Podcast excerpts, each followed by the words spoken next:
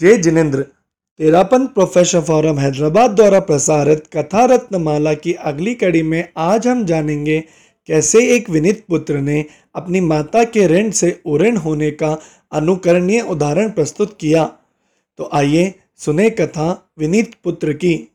माता के उपकार का नहीं उतरता भार, विनय सुत कर्तव्य हित, रहते हैं तैयार। एक बुढ़िया बीमार थी, उसका एकलौता पुत्र परिचर्या में इस तरह व्यस्त था कि सहसा देखने वालों के समक्ष मात्र देव भव का चित्र साकार हो उठता। एक दिन माँ ने बेटे से पीने का पानी मांगा।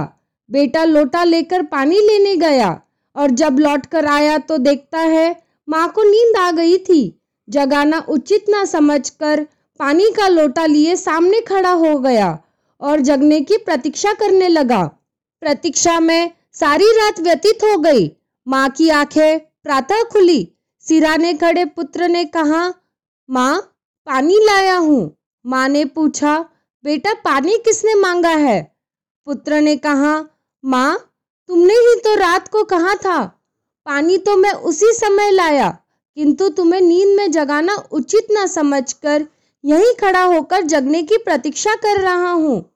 अब तुम्हारी आँखें खुली तो पीने के लिए कह रहा हूँ। गदगद होकर माँ ने पुत्र को छाती से लगा लिया और बोली, बेटा नौ घंटे खड़े खड़े मेरे जगने की प्रतीक्षा करता रहा।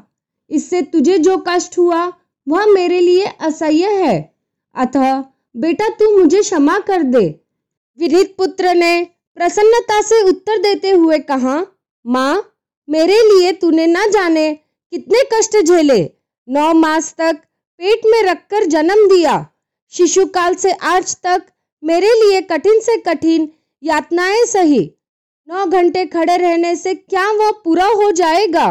जीवन भर यदि मैं तेरी प्रतीक्षा करता रहूँ तो भी मात्र ऋण से उऋण नहीं हो सकता। सच है, माता पुत्र के लिए वरदान तुल्य है। इसी तरह धर्म एवं धर्म संघ श्रावक की माता है, जिसकी जितनी सेवा की जाए कम है। ओम अरम।